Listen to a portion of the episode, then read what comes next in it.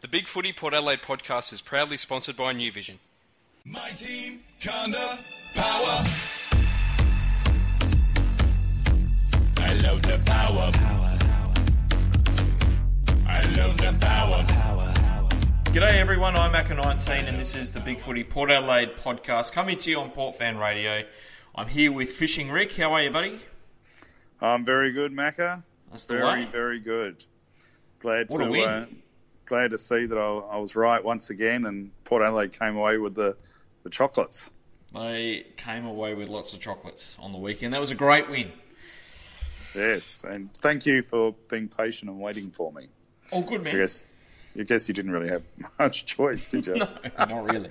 Por- Portia's really. still on uh, sabbatical, so it's only it's only me and you. But Yeah, no, uh, no one wants to hear me talk for an hour, mate. So that's. Uh, Remember, I, I tried it last year when you had your absence. Yeah, I think I, I think I did 20 minutes. I went, "What the hell am I doing? This is just crazy."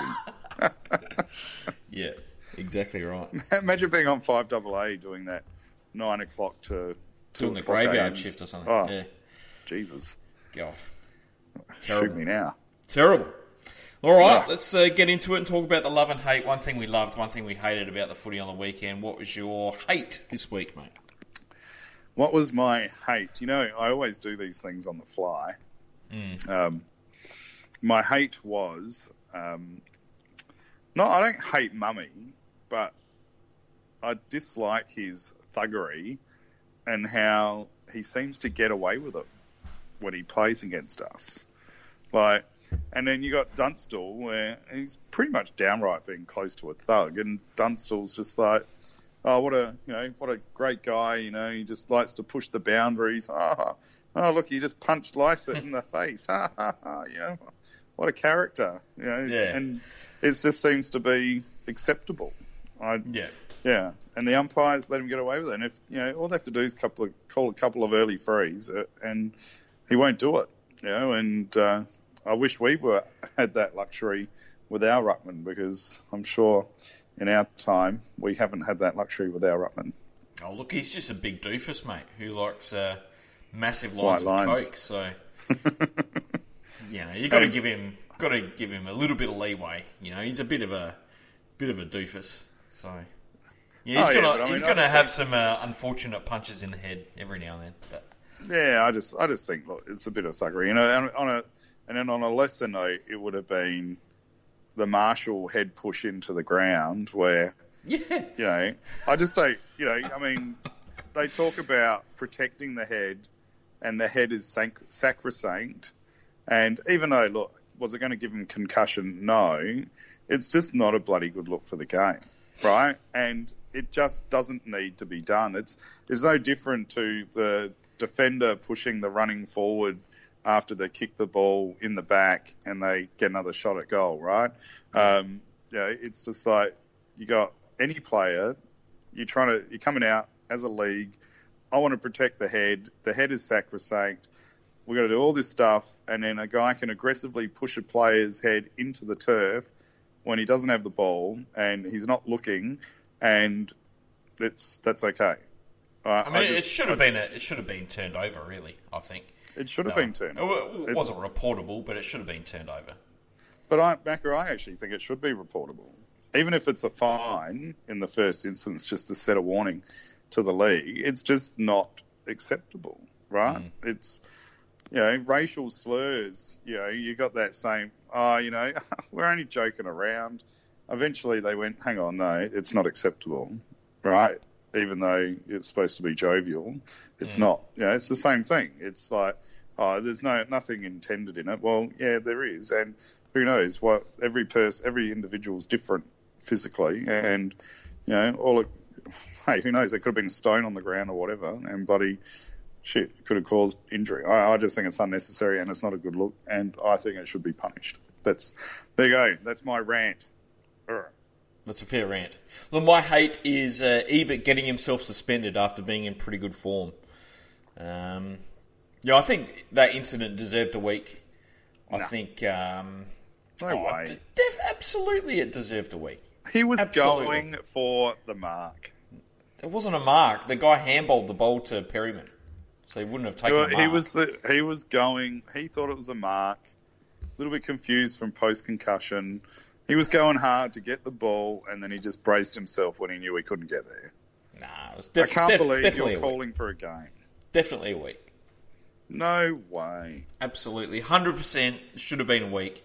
It's disappointed because he's such a clean player. Like, obviously, I don't think he meant to, you know, bump him maliciously in the head or anything. But you know, it was accidental, but it was a week, and uh, yeah, it's just disappointing because he's been in such really good form, and uh, we obviously want that form to continue. But on a, on a brighter note, you know, someone else comes in, whether that's Georgiades or whether it's Duursma if he's fit, um, or maybe someone new like Bergman gets a chance. We'll have to wait and see. So that's uh, that's the silver lining in that case. Absolutely. I mean, I've been pushing that we need to rotate some of these old players in and out. Um, I think it's good for prolonging their career, and it's also good for blooding our new players and giving them opportunities. So, for me, that's the silver lining. And I think I was sort of pushing last week that Ebert needed a, a break shortly anyway, just to give someone else an opportunity. So, who would it? As long as we just don't go for some like an old school, old firm sort of player, like a Cam Sutcliffe that's done his hammy anyway. Um, so yeah, as long as we're giving it as uh, someone that's earned it, earned their spot, that's that's all I hope. But yeah, I think he was unlucky. I would have probably, I would have thought a fine would have been enough. But anyway, How can you say that should have been a fine when you just had a rant about someone pushing their head into the ground, saying that that should be reportable because there might because have the been a stone one there. pushing, the one pushing their head in the ground had nothing to do with going for the ball. What if Ebert had a stone in his shorts, mate? He could have poked Perryman's eye out. Perryman might have liked it for all we know. Is that a stone in your pocket, or are you just happy to see me? We've had Ebert was going. Ebert was going for the ball. Don't get sucked in by Jason Dunstall trying to rub him out the moment he, he went for the ball. Oh, he took. His, he was looking at the player the whole time. Bullshit. You can see his arms are out in front of him.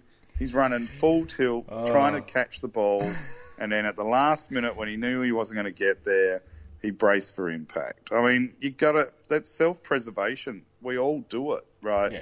I mean, whole- Perryman should be should have been reported. Really, He should have been for getting in his way. I mean, it's just Exactly right. outrageous. But the other incidents with Core, there was no ball. It was completely off the ball.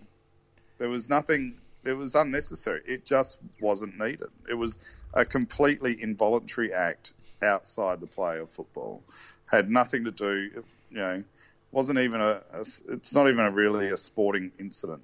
It's thuggery, like with Shane Mumford. fair enough. Come on, Macca. On the uh, on the Spreaker chat, Sid has had a few words to say. He said that um, he's called you fisting Karen, and that you've brought your own uh, soapbox.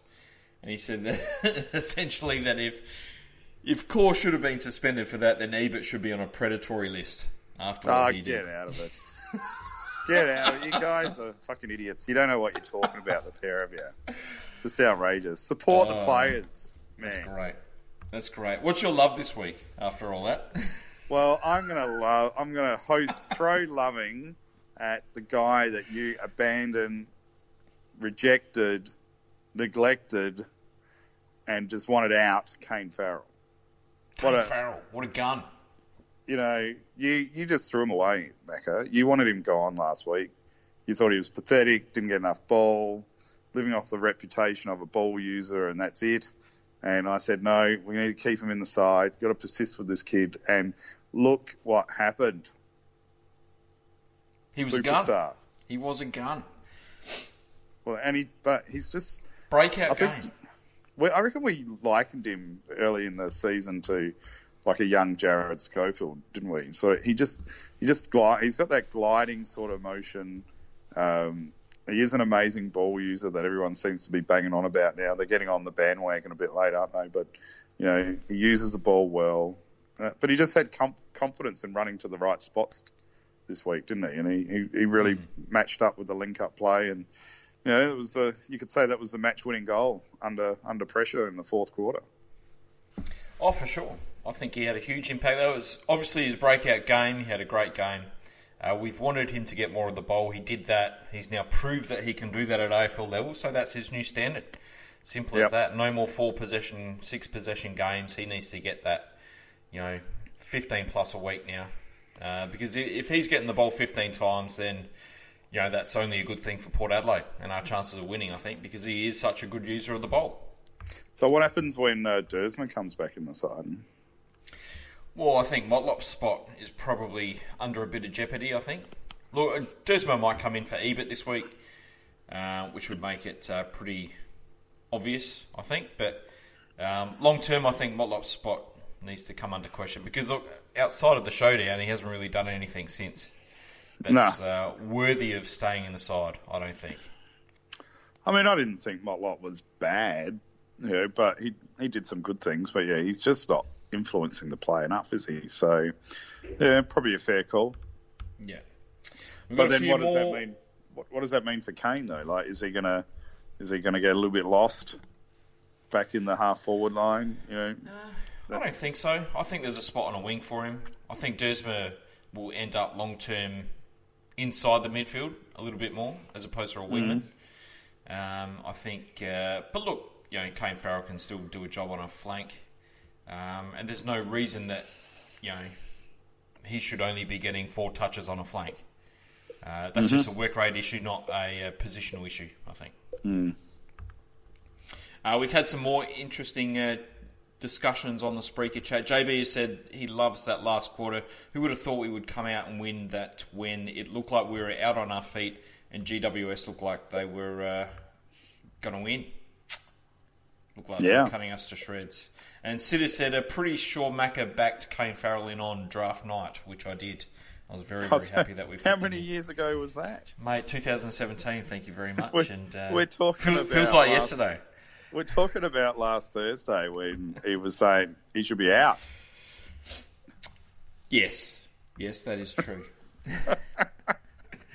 uh, look, my love this week is the midfield. It has to be the midfield this week because we were very critical of them last week, and they did the job against uh, a better midfield.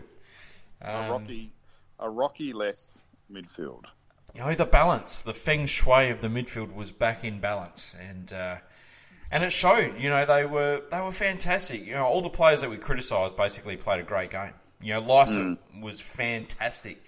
One of his best games for Port Adelaide. I thought Wines, when it mattered, was really good. Boak's last quarter was heroic.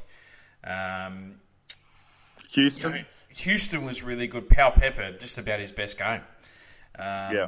You know, they all played really, really well, and they did what we needed them to do, which was win the hard ball, um, you know, get it forward more, and uh, not let GWS bully us around the packs. And uh, we were the ones doing the bullying this week, so that was brilliant. And Robbie running through the midfield was quite influential as well, He did. He had a few good moments for sure. which we called. We called it. Of course. Of course we would call it. You know, I do. I do want to say though, I do think, yeah, where Rocky's been a little bit maligned. We were, we actually thought that at the start of the season, actually, his performance was pretty good, and I, I don't know if it was the. I think it might have been the showdown Macca where he hurt his hand, one of his fingers in his hand, um, and since then he had to. He's been wearing a glove, so I do wonder if his performance has been a bit down because he's carrying a hand injury, and maybe they tried to run him with it, and obviously it wasn't working, so they've dropped him instead. I don't know. I just think his last couple of games were poor. That's all. Like that's all it comes down to. Um, he just wasn't doing enough, and for someone that was, you know, in the centre stoppages so much and wasn't winning any, you know, you've got to change the balance of the side a little bit. Yes, you do. All right, let's get on to the review. Port played GWS at the New Portress. I'm calling it. The Metricon Stadium is the new Portress on Sunday. And came I thought it away was- with an excellent 17 point victory 9 goals 9 to 6 goals 10. There were no multiple goal scorers for Port this week. Mate, uh, what happened out there? Wasn't it the Portricon? The Portricon. I like it. That could work. the game was dour, Macca.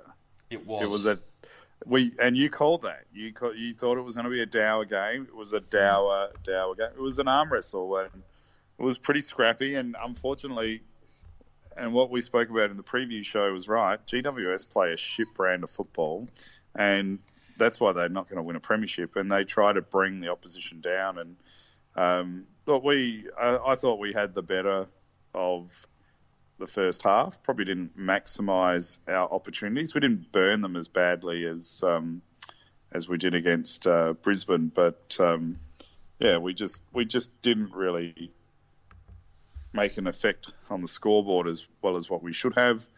Um, but you could see that there was a different presence from the team overall from the previous week. As you mentioned, the midfield performed much more functionally. Um, wasn't getting a lot of the ball, which is probably a good thing because he's a horrendous ball user at the moment. But his hit outs to advantage and his ruck work against Mumford was fantastic. And again, we sort of we spoke about that last Thursday, where you know due to the age difference but the size, Mumford versus Lycett was probably a perfect matchup for Lycett, really, and um, and he was able to exert his influence there and. He was smart in the fact that he didn't get sucked in by the shit that Mumford was trying to pull him into. You know, you, you, could- you could see, and I mean, the commentators called it, you know, he'll retaliate and give away a free kick, but he didn't. He just got on with the job, and if anything, he did he did the sneaky knee into the rib cage, the fu, and like leave it alone, buddy. And uh, yeah, so he tried to hurt Mumford back, and um, yeah, you know, but it was dour. It was a slog. That third quarter was disastrously shit house. We're probably lucky that GWS maybe didn't hurt us um, a little bit more. Um, we sort of lost our, our run and carry. Uh, we were sort of held by Jonas defensively. Um, and Tom Clurey, we've been bagging him, but he played a lot stronger at fullback. You know, He he, was was closer to his was closer to his man, wasn't trailing in behind the draft, smelling the farts. Um, you know, he was actually getting up close and, and actually impacting the ball, which was great. The whole defensive unit, you know, really held up in that third quarter when there was a bit more of an avalanche. And, and I guess it came down to the last where, you know, they kicked the first goal, went in front. Um, previous Port Adelaide sides may have crumbled um, or would have crumbled in that situation and, you know, maybe had an honourable defeat or, or just got blown away in the last. But, but these boys were resilient and um, they actually found another gear, uh, which they've shown in all the games they've played this year so far, except for one. And um, yeah, they were able to find space. I don't know if GWS sort of tired out a little bit and they weren't able to push their numbers back. Um, it's hard to see. I mean, I read some comments from people live that were saying that GWS flooded the shit out of that game, um, which would explain, you know, Charlie struggling to get space and marks when he wasn't being spoilt by Westhoff. Um, you know, but uh, yeah, we found that space in the last. We used the ball a bit better, created that overlap run, which we'd been doing throughout the whole season, and and surprisingly and refreshingly, surprisingly, we got away with the win, Yeah. which I was very happy to see. Indeed, it was a slog, no doubt, but uh, that last quarter was something pretty special, I thought. Um, Yep. How were you feeling at three quarter time? Were you confident?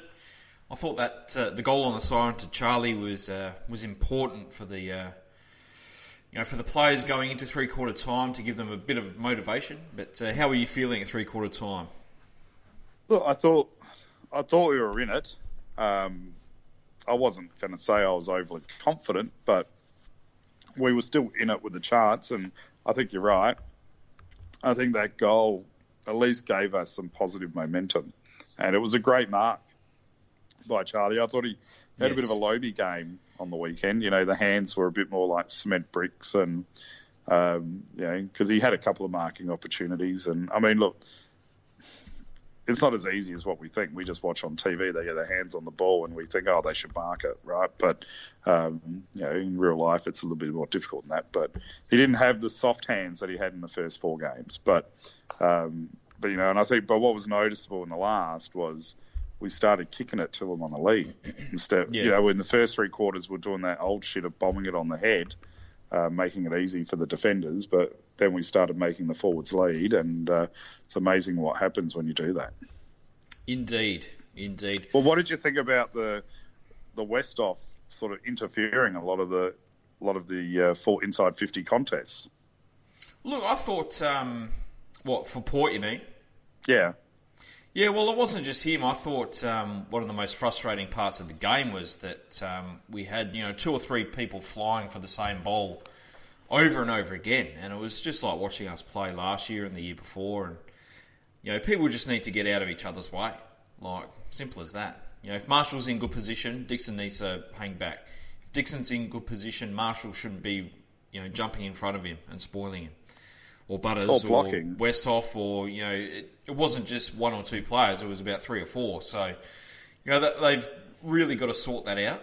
I thought we reverted back to the sort of bomb it long onto the head of the forwards again through that sort of second and third quarter, um, which wasn't great football. And I think that's where those sorts of issues came in. Everyone's trying to take a big contested mark, but sometimes you just need someone to hang back. Yep.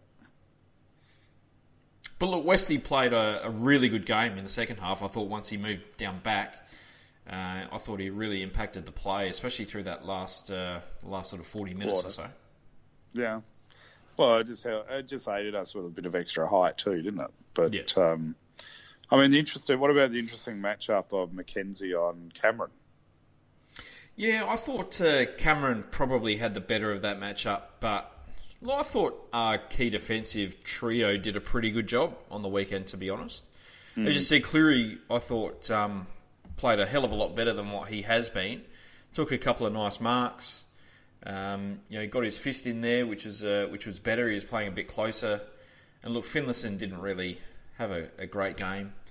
Um, Himmelberg really did nothing at all. I thought Jonas was uh, excellent, and he spent a lot of time on Toby Greene as well, and I thought he played pretty well on him, which is a pretty different matchup for Jonas than what he's played in recent years. Um, so yeah, I, I thought um, the key defensive guys did a great job, Yeah. and they had to. Even Hamish. I thought Hamish had a great game again. He's having Yeah. a he's having a bit of a cracker of a season, isn't he, Hamish? He is. He's having a, a very, very good season, a very consistent season, which is something that we haven't really been able to say for the last sort of four or five years. 'Cause He's been someone that's uh, you know either best on ground or you know not really doing much. But uh, you know he's probably been in our top sort of five or six players each week so far this season, which is great. It's what we want to So, see. With all the um, the tall forwards going up for the speckies, and we're, every week we're sort of missing Jacob Surgeon. Were you missing Sam Gray this week? Did you think there was a bit of nostalgia there where it would have been Sammy going up spoiling the tall forwards? Look, I don't think I'll ever miss Sam Gray ever. Even if he wins a Brownlow and a Norm Smith for Sydney, which definitely won't happen. But look, if we're in dreamland and that happens, I still won't miss him. To be honest, sorry Sam, but uh, it's the truth. I thought I thought Karl Amon on the other wing had a great game as well. Cole is just, uh, you know, he's having a great season as well. And it, like Hammer, he's just super consistent. Hasn't played a bad game this year. Um, and just the turnaround for him in the last couple of seasons, you know, for someone that everyone wanted delisted or traded to now he's one of our key movers of the footy, really makes a mistake. He takes the game on, uh, which is what I really like to see from him. He's not afraid to sort of um, go on a bit of a run, even if someone's on his hammer, and he still delivers the ball. Like he's just turned into a really important player for us, and I thought he was great on the weekend as well. Kicked a really nice goal too. Well, lucky he didn't uh, get shipped off to uh, St Kilda. Absolutely, we would have rued that one. I think They would have got a Um, bargain. They would have got an absolute bargain with him for sure. Very, Yeah. very happy that he chose to stay. Our um, restricted agent signings aren't looking that successful at the moment, though, are they? Uh, probably not. Probably not. Still want to see what's in the side at some point to see what he can do. Mm. But uh, yeah, it's looking a bit grim. But uh, anyway, they gave it a go. It didn't really cost us much, did it? Maybe No. some salary cap. So, No. but uh, That's right. Look, you mentioned Lycett before, and I, I just want to make note of his game again. Like he had eight clearances. You know, whilst Mumford was trying to knock his block off and put him off his game, Scotty was just concentrating on winning the bowl and getting it to Port Adelaide people, and that's what he did, and that's pretty much why we won the game. Was because Yep. you know I don't think he was best on ground, but he was certainly the MVP uh, for this week. Well, he gave our midfielders an opportunity to see the ball, you know, and uh, what's the turnaround with Sam Powell Pepper this this week? Like, you know, I mean, a few people actually wanted him drop, if not this game, the game before. Uh, I thought Sam's been serviceable this year. I mean, I know he hasn't had a lot of the ball, but he had a blistering game this week. What do you think turned it around for Sam? I'm not sure. I think just concentrating on getting the ball. Like he's been very defensive so far, and we know he's had an okay season, and um, some of his little cameos have been really, really nice. And you know, we've seen him sort of go in full bore and win the footy and dish it out and that sort of thing. But we haven't seen him win a lot of the footy, so I think it was just him concentrating on the football this week, and GWS sort of allowed that to happen. Yeah. And Rozee, is he going to be needing a spell soon? I don't- I don't think he needs a spell. I think like it's clear he's in a bit of a rut at the moment because it's not just the fact he's down on his disposals. It's the fact that he's um, you know his decision his decision making is noticeably a lot poorer. Like he's just making Well, he's bad, had bad choices, turning it over. Almost every time had- he's getting it, he's turning it over at the moment. But he's I think two games in a row where he's tried kicking it, a, a, you know, sort of across the ground yeah, and, it's and sort of shake, sort of hit the side of his foot and just pretty much picked out the opposition player. Like, yeah. you know, it's it's just like last year it was like everything he touched was perfect. So I don't know if his second year blues with his legs, like his legs are just a little bit heavy, um, you know, or is he still a bit blurry from that massive head knock a couple of weeks ago? Um, but yeah, he's definitely down. Like he's definitely looks like he's suffering a bit of second year blues. So, you know, he's a splendid face, and he doesn't seem to have that. Remember last year, you just saw that there was passages of play with him where he had that blistering pace. You know, where Yeah. I was like, man, this guy's like lightning. Um, just not seeing that at the moment from him. I just, yeah, he just looks like maybe he's got heavy legs at this point in time. I think it, it might be weighing on his mind a little bit. Like once you make a few mistakes in a row and it keeps happening, and then you know you sort of start to second guess yourself a little bit, and then the next week, you know, your first couple of kicks are turnovers as well, and then it weighs on your mind again, and like he's just not able to get into the game at the moment. But I think this is actually a good thing for him. Like it, it shows that you know you still have to work hard. You know, not everything comes easy, and I'm sure he'll come out of this little. Uh, this little valley a much better player. Yeah, and uh, I'm excited to see what Isaac Rankine can do for us this week. Oh, wait, that's uh, he's not our player yet, is he? Maybe next year, mate. That'd be great, wouldn't it? that would be good. That would be very good. Dan Houston, how did you see his game, mate? Because I thought he was brilliant. Well, I'm a big fan of Dan. I, you know, I was pushing for him uh, to go back, um, but he stood up in the midfield this week. Um, I don't know if it was because Rocky wasn't there, um, but something was different. But he was just in the right spots at the right time, got the ball, used the ball well. I thought his. Uh, I, I think I may have confused him a few times with uh, Burton, like from the longer camera angles, but I thought his tackling pressure around the contest was great, and so was Burton's for that matter. Um, you know, and so he was working defensively as well as offensively. Offensively, but used the ball well. I uh, yeah, I was a big rat for his game. I, you know, I thought if he wasn't best on ground, he would have been close to it. Yeah, he was very, very good and very smooth with the ball. We know that's uh, what he's in the team for. He's just such a great user of the footy, and it was good to see him move back into the midfield where he kind of struggled a little bit for the first few games, and you know he went back to halfback the last couple of weeks, did a really good job there, and came back into the midfield this week and was was wonderful. I thought so. That'll do his confidence a world of good. Yeah, absolutely, and hopefully it will give his midfield confidence. You know, because he's a great player. He's never going to get dropped unless he does something deplorably bad. And you know, he was back to reasonable form in the defensive lines. Maybe that's all he needed. He maybe just need to get comfortable again in his with his place and location in the side, get get a bit of ball, and then it's just given him a bit of confidence to go back in the midfield. I don't know, but um, yeah, he just uses this ball so well. And we've got some. I mean, that's a the noticeable port thing now, isn't it? We've got some really really nice ball users, whether it's Hamish, um, McKenzie, uh, Farrell, Amon. You know, even Travis has lifted his standard of ball use.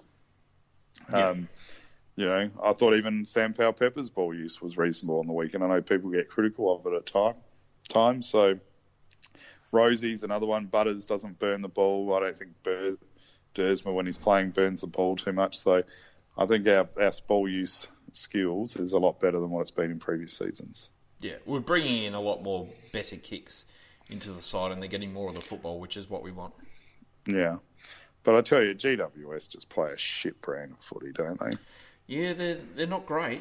I think they're last in inside fifty, so they really try and you know it's almost like Ross Lyon footy from you know ten years ago, which uh, which is never good. But I mean, watch. they've got such a they've got such a great side. Like, why would you waste it? yeah, It's like Well- buying a Ferrari, but choosing to just drive it around in first gear everywhere. It's like, yeah, you know, what are you worried about? Are you worried about getting speeding fines, or you worry in football terms? You worry about kicking too many goals or something? It's like just unleash the demon, man. It's crazy. yeah. But look, they got a lot of players down on form, so you know I'm sure they'll bounce back at some point. Look, we all know the real reason why we won this game. You know why, Rick? Now, why is that, Macca? The 20 minute cameo of uh, Cam Sutcliffe, mate, was absolute gold. Was it 20 minutes? Oh, maybe 15, I don't know. But I actually thought to- Toby Thurstans came out of retirement for a minute. I thought it was Matt, I thought it was Matty Lokan. I thought I thought oh he's, he's already on the bench anyway. Um, you know Sutcliffe's obviously done a bit of a hammy in the warm up, and they've you know thrown the Guernsey to Lokan, and thought uh, you know just chuck it on, mate. No one will know the difference. Yeah, I, I was trying to work out who this bowl guy was in the beginning, and Karma and Fate has funny ways of exposing itself, doesn't it? The old clutch of the hammy, and uh, he was cooked. And look, I mean, we don't wish any of our players ill and injury, but uh, I think there's a few supporters that will be uh, happy that he might not be able to stay in the side for a few weeks now. Anyway, I, I just, yeah, I don't know. It was a weird selection for me in the first place, anyway. Well, I thought he actually played quite well when he was on the park. I thought he was doing his job. You know, he was getting in the way defensively. He was really good. He was using the ball really well coming out of the back line. And you know, I was I was pretty happy with how he was playing. And, Well, they had him uh, on Cameron for a bit too, right? Yeah, he was doing When he was came up doing the all right. ground. He was doing all right, which is what we want. We wanted him to come into the side and you know be useful. So, and he was he was that. So, but look, it obviously gives um, someone with a bit more talent, someone a bit younger, a chance to come into the side now and make an impact. So, do you think it might be our draftee from last draft? Bergman, maybe, Yeah. maybe. I mean, look, there's obviously a few players to come back in. Um, Was Duursma close? Would, so, is he back this week? I don't know. They said it was a three weeker, and it was about three weeks ago now. So I don't know. I guess we'll have to wait and see what the what the vibe is. Well, he wouldn't. Thursday. He wouldn't have travelled this week, would he? He would have stayed back here. Yeah, he would have stayed here. Yeah, So he, I guess, he doesn't have the issue of travelling with the hamstring. yeah. So, uh, hopefully, Maybe they uh, might they might wait one more week, and then he can sort of come back into the side at our home game. Yeah, makes sense. Hmm. So we're going to have to have at least two replacements, though, aren't we? So, Yeah, so we probably need a, a half forward and a uh, a utility. So what? Williams and Bergman. maybe that'd be good. A couple of youngsters, bring them in, see Yeah. what they can do. Absolutely. All right. What about Robbie Gray? I thought Robbie was handy. I definitely Kick- like him. A bit His goal was the goal of the day, probably the goal of the round. Really, I thought that was uh, that was a wonderful team goal. There was Great a, one, two, three. Yeah, a bit of party action going on, and then a, a great snap to finish it off. Well, and it was a clever handball that started all that by Farrell. Yeah, Do you remember that? I do, I do the You- the underground handball. Well, the tunnel ball. I got Yeah. nutmegged in basketball last night. How embarrassing. Yeah, Hey? that's not good, mate. That's not good. So the old tunnel ball gets Mm. gets the best of us at times, but it was a great, great one, two, three passage of play, and, and Robbie under under duress uh, kicked the goal, a very classy goal. So Yeah. sometimes he's better when he doesn't have to think about it. You know, Yes. so but I mean he's a great player, and uh, like we were, I was pushing for him in the pre-game to uh, get more midfield time, and I, I think he really just added a bit of extra um, stability in the midfield for us this week as well. All right, let's move on to some questions from Big Footy to finish off. Uh, Strath39 has asked, can we play two rucks in shortened quarters, especially when Ladhams and Lycett are not natural forwards? Well, I don't. I like that idea of trialing Ladhams as also a potential key defensive player because he's quite nimble and mobile. Yeah. Yeah, look, we've spoken about whether we do or, or don't have two rucks in the side, and look, I'm actually for it to some extent. I think Ladhams can play as a forward. I think Lycett obviously played a bit forward for West Coast as well, so that they can do that role. Whether it's worthwhile having them in the side when there's Charlie Dixon and Todd Marshall there, I'm not too sure. Uh, but if Westhoff moves back and uh, for a bit of extra height to cover down there, it might just uh, open up the spot for someone like a Ladhams to come in and play it full forward and then chop out in the ruck. Correct. Uh, has Hartlett had a better career than Steven Salopek? Kind of similar players, both meant to be promising. Great kicks, always injured. Uh, I think uh, I think Hartlett's probably been better over the career than Stephen. He's um, he's been a little bit more durable, even though they've both been injury prone. I'm sure he's he'll rack up more games than Salopek, and Yeah. yeah, I don't know. I think uh, Salopek was cruel by injuries a bit more than what Hartlett's been. Sal was disappointing in the end. Um, I was a big fan of him when he got drafted. I was a, look, I liked him when he was in our team, but look, in retrospect, you know the way his career panned out really was disappointing. Not Yeah. through much of his own fault. Um, like he, he dislocated his shoulder coming into the season in his first year. Dislocated it again that season. Um, you know, he came to the club as a bit of a inside midfield beast as a junior, and we really didn't get to see any of that at all at AFL football. Yes, Um, you know, he we was ended up sort six. of Was he pick six? yeah, pick six. Yeah, we ended up sort of playing him on a forward flank, and then he was on a back flank, and just sort of played this sort of outside link role, which he was decent at. Like he was a good kick of the footy, but overall, yeah, his his career didn't certainly didn't pan out as many of us. He would was he was courageous. He was certainly courageous, yeah. But look, he he played his last game. He was only 26 years old, so Yeah. um, he was still pretty young. I think Hartlett's had definitely had the better career though. yes. Uh, good uh, good comparison though, but yeah, I'd I'd certainly pick Hartlett. I think his his best has been better than what Salopek's best was. It's got better sure. tats too. Better yeah. Uh, us against the rest has asked where to for Bonner. I always thought he's better suited to a wing or half forward. What are your thoughts?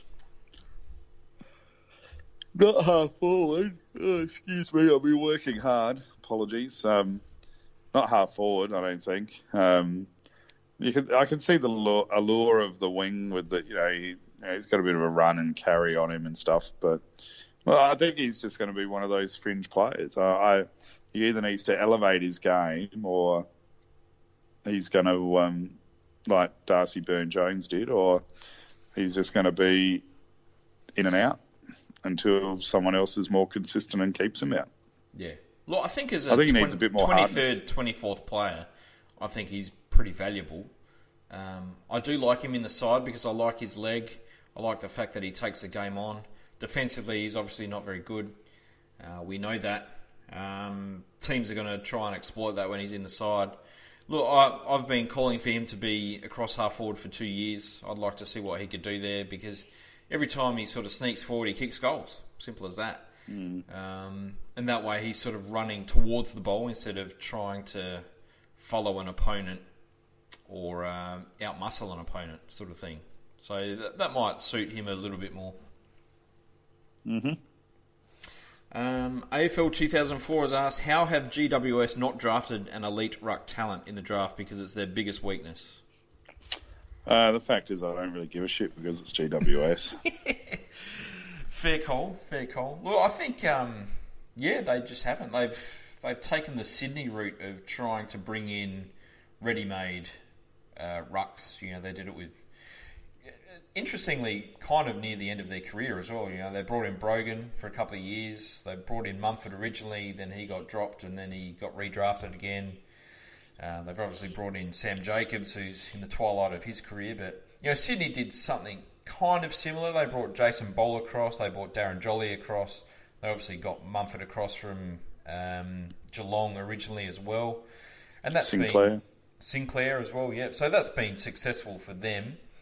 Um, and we know that uh, look, if you look at um, you know the leading hitouts from last year, there's not many young ruckmen in there. Like they've all been in the system pretty much since GWS came into the league. So you know we know that uh, the quality of ruckman hasn't really been there in a draft sense over the last sort of four or five years. Um, so they haven't really had the opportunity to bring in an elite young ruck because there hasn't really been one. I think it's coaching philosophy, isn't it? You got some clubs that try to draft and recruit and develop ruckmen, believing they're quite influential, and then you got other coaches that just think they can recycle and regurgitate, and it's not as important. So, you know, like as we've said in the past, I always think of Port Adelaide finding a extreme importance on having a key ruckman and an influential ruckman. And history's shown when we haven't had one, um, our teams have suffered for it. So, um, but yeah, anyway, I think we're in a good position. I, I'll be interested to see if Lycett can last his five years with holding out Ladhams and Hayes. I think he might struggle um, because I do think his disposal is pretty average, and uh, he's a battler. You know, I don't think he's I don't think he's a, a great ruckman, but he's a battler and a big-bodied sort of player. But know, I think uh, Hayes and Ladhams might have a little bit more natural athletic ability over him uh, in the next year or two. Yeah, fair enough. Um, Interstater has asked, how will we counter Carlton's three tall forwards? Obviously, they've got McKay, who's 204 centimetres, Casboult, 201, and McGovern, who's 191 centimetres. I'm more concerned about Carlton's um, three spare players that are on the ground more than anything. I'm more concerned about Eddie Betts than uh, than the three tolls. but obviously, you know, if uh, if Clurey can play as he did this week, um, you know, if Westhoff can go back down there and do a job, McKenzie can continue his form, Jones continue his form, then there's no reason why we can't win that game and shut out their tall forward trio as well. Correct. Uh, VXV has asked, is there room for Lienert or Lienert or Mays to come in this week? No, And uh, maybe have Houston in the Ebert role. no. Yeah, I'd, I'd be leaving Houston in the midfield. Maybe Mays to come in. I think he's pretty close. Um, I would have had him in this week, just gone. But, uh, you know, he might come in for the Sutcliffe role, maybe. I'll just put it out there. I'm not a big fan of Lycett. Of Lycett. The only, I think the only thing I've You seen mean where he's Lienert, sorry. Um, he's shown glimpses on a wing where he was sort of a wingman for Sturt, right? But I think as a as a defender, I don't think he's a very good defender. So Yeah, look, he's in the Bonner boat in that regard. I think he's a little bit better one on one than what Bonner is. Um, I think he's a he's a really nice kick, but some kind sometimes can be a bit of a lazy kick. If that makes sense. yeah, but I, I mean, I look at him. He's really in the side to be a defender, and I just don't. I don't think he's a great one-on-one defender. Yeah, And he's a, Uh, he plays as a small 195 centimeter player. he does. Yeah, yeah, for sure. Uh, Incarnate has asked uh, uh, this about Kane Farrell. Um, although that game was an anomaly in his very short career, does a performance like that vindicate and add sweetness to the salty draft experts that ridiculed your enthusiasm when we selected him, Macca? Yes. Yes, it does. Sweet, salty right. goodness. Look, I knew he had it in. I knew he was a great kick when we drafted him. I was very, very excited about that because, as I said at the time, we needed to bring in more elite kicks into the club because we were the worst team at that stage in the league with uh, retaining possession and kicking efficiency. So we absolutely had to pick someone like that. I'm very happy he had a great game on the weekend. And Are we the are we the zone busting team now? Uh, look, we've got a lot of good long kicks in the side, don't we? So we we could be, we should be, especially when Duursma comes back in. Yes. Uh, how good was uh, Sam Powell Pepper? I almost called him Sean then. How good was Sean Powell Pepper? Uh, yeah, to all the naysayers, the man has not only PAFC grunt running through his veins, his choice of haircut is impeccable. That beautiful, shiny, bold bonce. The nugget. Know. I've always been a fan of Sam. He made a couple of wrong off-field choices, which he got chastised probably more than what he needed to. And um, yeah, I mean, I don't know how De Goey's going in Melbourne, but I, I'd imagine he's not copping the same amount of heat that Sam Pepper did for some alleged nightclub incident that couldn't be proven. Yeah, Um, yeah, and I, I still feel bad for him there. I, I think he that rocked him for a that's while long gone. That's- It's long that's gone, long and- gone, yeah. and he's uh, you know, but he's his head's in the game, and I'm glad the rumours of us trying to offload him didn't happen, Mm. and that's why the boards shouldn't be involved in on-field discussions. Yes. I got a question from James Murray, which was uh, your favourite Port Adelaide left footers, mate. Michael Wilson, Michael Wilson, good one.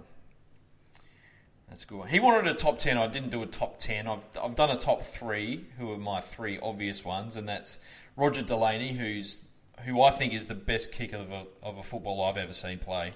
Any he's a good kick, yes, He was absolutely incredible on that. an ele- left- he was an elegant kick boot. too. Very elegant footballer was uh, Roger the Dodger.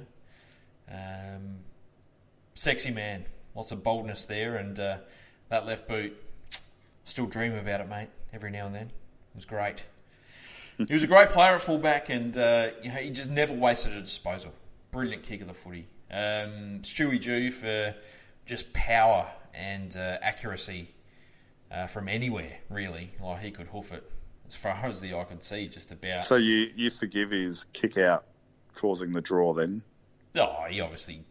Yeah, absolutely. like that was in his, what, third game or something? They should blemish Big his deal. whole career. Yeah. And because he was my first uh, footy hero, Greg Anderson. Ando. Big Ando. I always thought he was a bit of a the Tony McGuinness of Port Adelaide. In what regard?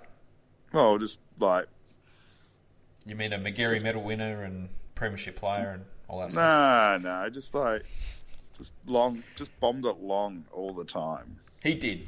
He did. I don't think he was the most elegant kick, um, but he was a great player for Port. And uh, as I say, he was my first footy hero, so had to had to include him. Yeah, Uh, Long Live PAFC has asked, how often has Boak kicked Port's first goal of a game slash season? I have don't- no idea. I don't expect you to know that. But look, I went and did the stats and went to the start of 2016 and then I gave up. Uh, he did it, he's done it nine times since the start of 2016, Get out of town. which is quite a lot. It seems quite a lot. It's a lot. Yeah. I mean, I guess what are the odds of the first goal kicker? Now that that's not necessarily first goal of the game. That's just Port's first goal. Yeah, well, first goal So, kicker some of those Port. came when we were like six goals down already. Yeah, but I guess look at the odds of Port Adelaide's first goal kicker. He's doing it. He's done it what over two times a season. Yeah, Could That's be some money to be made there, peeps. yeah, it's a good average for sure. It is. Uh, can Macca give a quick draft thoughts update? Yes, yes, I can. Um, Just well, not tonight. it'll be quick, mate. Uh, I think it's very hard to judge given the situation we find ourselves in at the moment. Obviously, with Victoria not playing, and it's very doubtful that their kids are going to play any football at all this year, which is um, dis- very disappointing. Um, maybe the WA kids will play as well. Uh, so it's very hard to judge going off bottom age years. Uh, my general feeling is this was looking like a below average to average draft pool anyway. Um, at this stage, I still feel like it was the right decision to trade out of the first round of this draft. Uh, my favourite non-SA guys, Elijah Hollands. Even though he's done his knee, I think he may slide a little, but uh, really love the way he plays. Uh, Jamarra Ugle-Hagan, you know, believe the hype. He really looks to be something special and should go uh, the number one pick. Uh, obviously, he's linked to the Dogs. Uh, Well, what's the matter to us? Will Phillips should be the gonna get? first. Should be the first Pick live 18? pick. Pick eighteen, maybe. He's a very classy midfielder. Denver Grainger-Barras. If we move into the first round, he's someone that we should look at. Looked fantastic as a bottom major last year as a key defender. Nathan O'Driscoll, very good inside mid, great size. I really like Eddie Ford as well as a bit of an explosive half forward that can move into the midfield too. Uh, South Australian Lachie Jones, obviously he's one of our um, academy guys. You know he's played some really impressive footy at league level for the Eagles at the moment. Uh, we'll definitely be picking him. Taj Schofield has played at under 18 level so far this year. Uh, bit of an ordinary first game, but he's really picked it up the last couple since then. Riley uh, Thilthorpe, um, you know, he's a, another potential number one pick. He's 200 centimetres, plays for West Adelaide, doing some really nice things for their league side. Luke Edwards, who's a Crow linked player that may not pick the Crows, hopefully. Um, he's just such a smooth mover. I really like the way that he plays. Uh, Caleb Poulter for the Eagles, who's um, who's been really really impressive. He's 190 centimetre inside mid. Um, he's starting to get a lot of good press, and uh, and I think he looks the goods. A very very smart footballer, and a few smokies from what I've seen so far. Phoenix Spicer is a very raw Aboriginal player, lightning quick, plays for South Adelaide. Makes some mistakes, tries to do too much, but he's very very exciting. Um, Liam Nye is a classy forward flanker from South Adelaide with good skills, great decision making, and seems a real team player as well. And uh, another, the last one is Jack Saunders. He's a bit of an outside mid, bit of a flanker, really clever footballer. One grab, really good around the packs. Uh, clever user of the ball, makes really good decisions, and uh, seems to have quite a few tricks as well. Who asked that question? Long live PAFC. Look, here's one for you, Rick. Should GST be, be broadened to include financial services? It should include everything. We should increase GST, decrease other taxes, and just have GST on everything. There you go. Fair enough. No Uh, what- fucking exemption for raw chicken and milk and tampons and all that sort of stuff. Just bloody Just GST on everything. everything. Increase it to fifteen percent, whatever. And um, if you spend, you pay. Fair enough. I like that. And decrease some of the other taxes, stamp duty, all that sort of shit, which should have been done in the first place. That's why it was brought in. Fair enough. Uh, Eskimo PAFC has asked, uh, what do you think is the importance of this game and the likelihood of it being a season-defining win? Yes, it was. It could be. It would have thrown us back in the pack. We would have been top, but equal, potentially behind the Bombers. So, uh, you know, it's it's kept us ahead of the pack, but also showing that we've got stronger mental fortitude this year than last year. So, um, I think it is a very season-defining game. Yep. And G Bear has asked, who should play on Betts? I don't care. We're not. It's not Thursday. It's not Thursday. We'll find out on Thursday who we think should play on Yeah. I need And two last- days to think about that question. Last question from Sid. What would you name Kane Farrell's and yours babies? I reckon Carol. Carol Farrell would be good. I was thinking of uh, Undertaker. Undertaker Farrell. Interesting. Interesting take. Well, on the spin of Kane and the Undertaker brothers, Fair enough. Kane Fair Jr. enough. Kane, Kane Jr. There you go. I like it. Well, that's it for this evening, mate. Well done. Our half an hour only went got for there. 54 minutes. We did well. We got there in the end. That's it. We did. Big, Good win. Big week. Good win. Looking forward to Thursday night and uh, Yes. another win this week.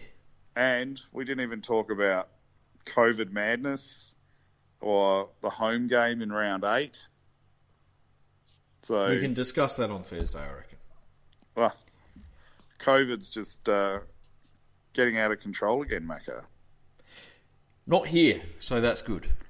But I just a quick rant.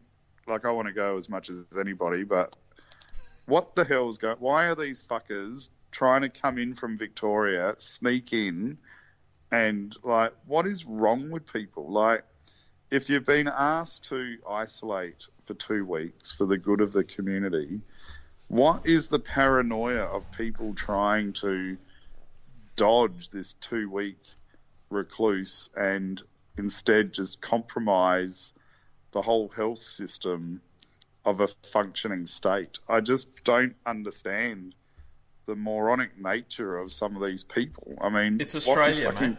It's What Australians. is fucking wrong with them? Australians don't like being told what to do. And if you Oh. tell us not to do something, we're going to do it.